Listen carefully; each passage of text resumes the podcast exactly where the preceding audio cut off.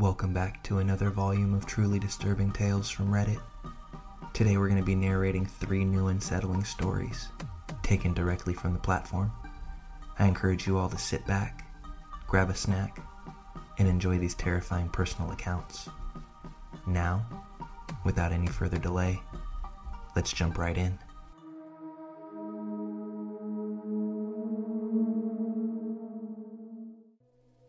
After spending an entire slow day at work reading through this sub, I now want to share my little story. My childhood best friend, Marie, and I were around 11 or 12 years old at the time. Marie's family had their own campsite in a provincial park about 2 hours from our hometown, and would spend the entire summer each year living in their camper out there.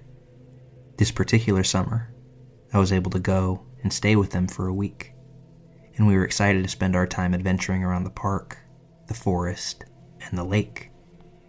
On the last night I was out there, we decided we wanted to hurry down to the ice cream shop by the lake before it closed. It was early evening at this point, still pretty bright out, but beginning to lose light. The path we took was down a short slope right next to the main road with maybe 10 feet of thick brush and trees in between. On the other side was the forest, with more tall thick brush, as well as towering ancient trees. So we were walking along, not seeing a single other person on the path in front or behind us. We all of a sudden hear rustling and snapping of branches, similar to the sound of maybe a deer or another animal moving through the woods. I wouldn't have thought anything of it, but then the sound of running footsteps follows. Marie glances back over her shoulder and lunges for my arm, urging me under her breath not to look back. At the same time, the sound of running stops. I don't know why I didn't ignore her and get a look myself. I guess I could sense the very real fear in her voice and chose to listen. We both start to panic though, getting that feeling like when you're running up the stairs after turning the basement light off. We pick up speed as much as we can without breaking into a full sprint, knowing that the plaza of the park that has the ice cream shop, a carousel, and more importantly, people, is only about a minute away at this point. The path soon breaks, and we find ourselves in the parking lot. Suddenly, Marie steers me hard to the left, heading towards the lake and the boat rental, instead of continuing straight to the plaza. And I go along with it silently, understanding that ice cream is no longer of interest anymore. Marie is clearly panicking at this point. We're both looking around, but it seems whatever scared her is nowhere in sight. Marie walks up to the boat rental, gets us a kayak, and we climb in and begin to paddle towards the middle of the lake. As we paddle, she tells me that there was a man behind us, and that man had stopped running at us very abruptly upon making eye contact with her. He had been wearing a long black coat with the hood up, despite it being the middle of July. He had a terrible smirk on his face, and she swore that as he stopped running, she saw him put something shiny away into his coat. He appeared to have just emerged out of the bushes after we walked past, given the sounds we heard right before he came running onto the path. We reach the center of the lake and stop our paddling. I pull out my Nokia brick phone that my parents had, thank God, given me just in case. I hand it to Marie and tell her to call her parents to come pick us up. As the phone rings, I see her look out past me towards the shore and go pale. She lifts a hand to point at what she's seeing. I turn, and there was the man, stalking his way around the path that circled the edge of the lake, staring out at us. We sat in the middle of the lake and watched him do 2 full laps, never once looking away from us, before finally disappearing back into the trees. It took a few tries to get a hold of her family. We were freaking out so bad the whole time, as the sun got lower and lower. It took her father about 20 minutes to finally pull into the parking lot, and by the time we reached the shore, it was pretty dark outside. I don't know what we would have done if we hadn't been able to call for a ride. Looking back, I don't know why we just didn't go to the ice cream shop, inform an adult there, and ask her parents to come get us then. But it worked out. We got back safe, and thankfully we never saw that man ever again.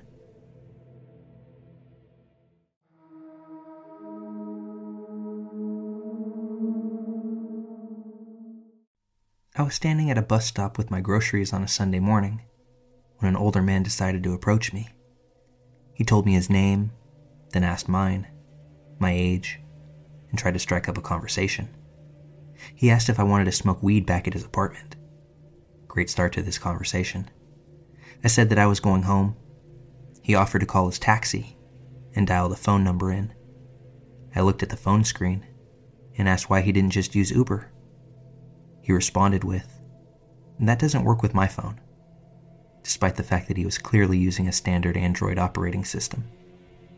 He spoke in Spanish for about 30 seconds, so the only part that I understood was him stating the name of the intersection that the bus stop was at. After hanging up, he asked if I lived with anyone and if they'd be expecting me back soon, to which I replied that I lived with my father. He seemed high, or maybe just not all the way there during the encounter, and whenever there was a lull in the conversation, he would repeat, "You're so pretty," in the most dope-addled voice I could imagine. At this point, I was extremely uncomfortable and thinking of a way to exit the situation. I went to apply a layer of lip balm. He suddenly touched my face and wiped the excess off my lips, then grabbed my chin as if he was trying to kiss me. I shoved him in the chest, then picked up my grocery bags and curtly said, "I have to go.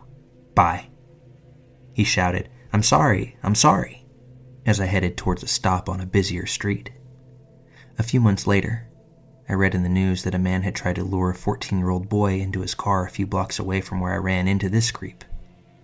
I wouldn't have made the connection if I hadn't read the teenager's description and saw the police sketch. It was a dead ringer to the creepo that I ran into. What stuck out most to me was the height. I noticed he was only a few inches taller than my 4'11", and the boy's description described him as being between 5'1" and 5'3". I'm not sure if they ever caught this guy, but I haven't seen him since. It was definitely unsettling, but I'm struck more by his unsophisticated and obvious tactics. I felt like I was playing the tutorial for a video game about not being kidnapped. Plus, cannabis is legal in my state now. Nobody needs to hang out with old weird guys to score anymore. I bet all he had was shitty ditch weed anyway.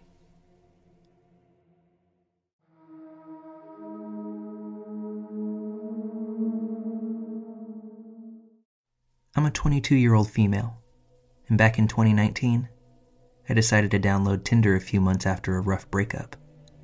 I was very inexperienced with dating and pretty shy, so it seemed unlikely that I would meet a potential partner in person. Anyway, after a few matches that led to nothing, I came across the profile of someone that I found very attractive. 21-year-old dude. We matched, exchanged Snapchats, and continued to set up a date. Our very first date was relatively normal and enjoyable. We saw a movie, and by the end of it I felt like we hit it off. However, our relationship was extremely short-lived. Not long after I had agreed to be his girlfriend, after about a month or so of going out, he began to behave very erratically and would sometimes fall completely silent in the middle of a conversation, ignoring every attempt that I would make to ask him what was wrong. He became hot-tempered, slamming doors and speeding on the road when he was mad. I started to feel really uncomfortable about our relationship. This went on for about a few weeks, until one night, when we were on our way to have dinner downtown, he fell silent mid-conversation. I became extremely anxious as he pulled into a nearby parking garage, wondering what I had done to upset him this time. As we parked, I decided to ask him what was wrong. To no answer. When I asked him again, he shouted at me to shut the f*** up.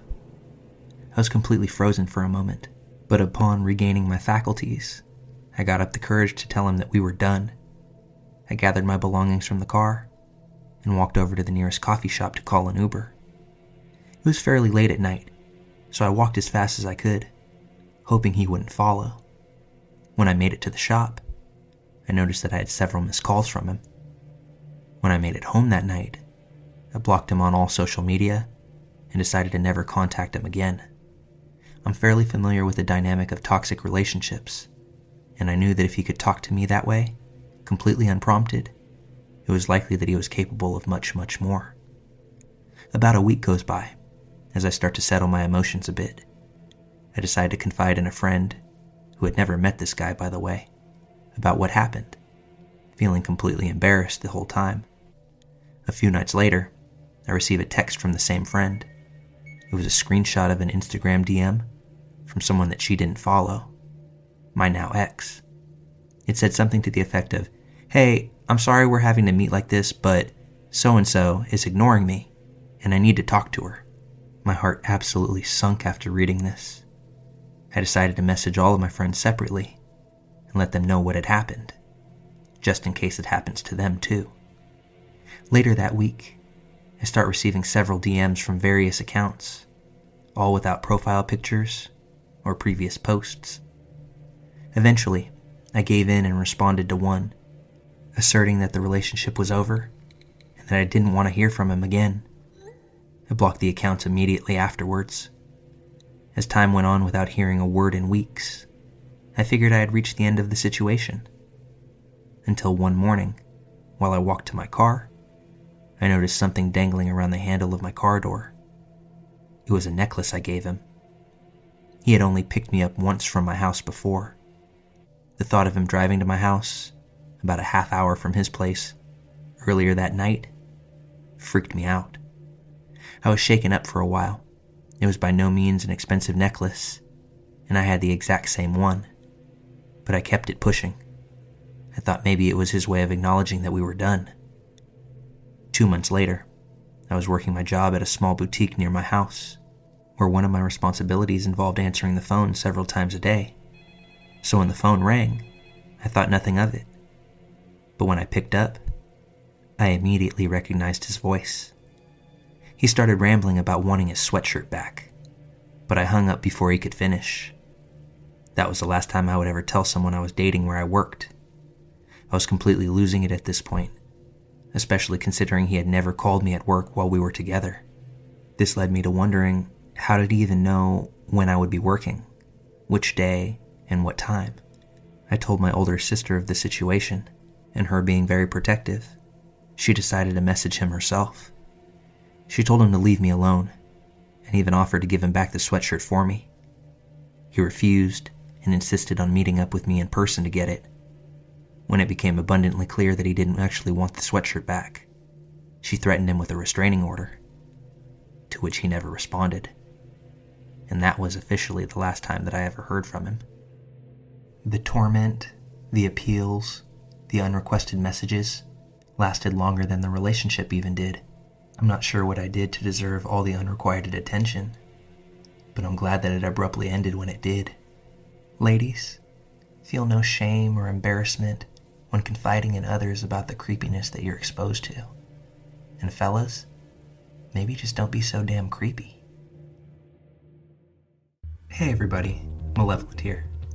This is our first upload since crossing the 10K subscriber threshold, and I just wanted to personally thank everyone for helping me to build this into the community that it is today. Trust that this is only the beginning, and we have some major things coming. I hope you're here for it all, and I'll see you on the next one.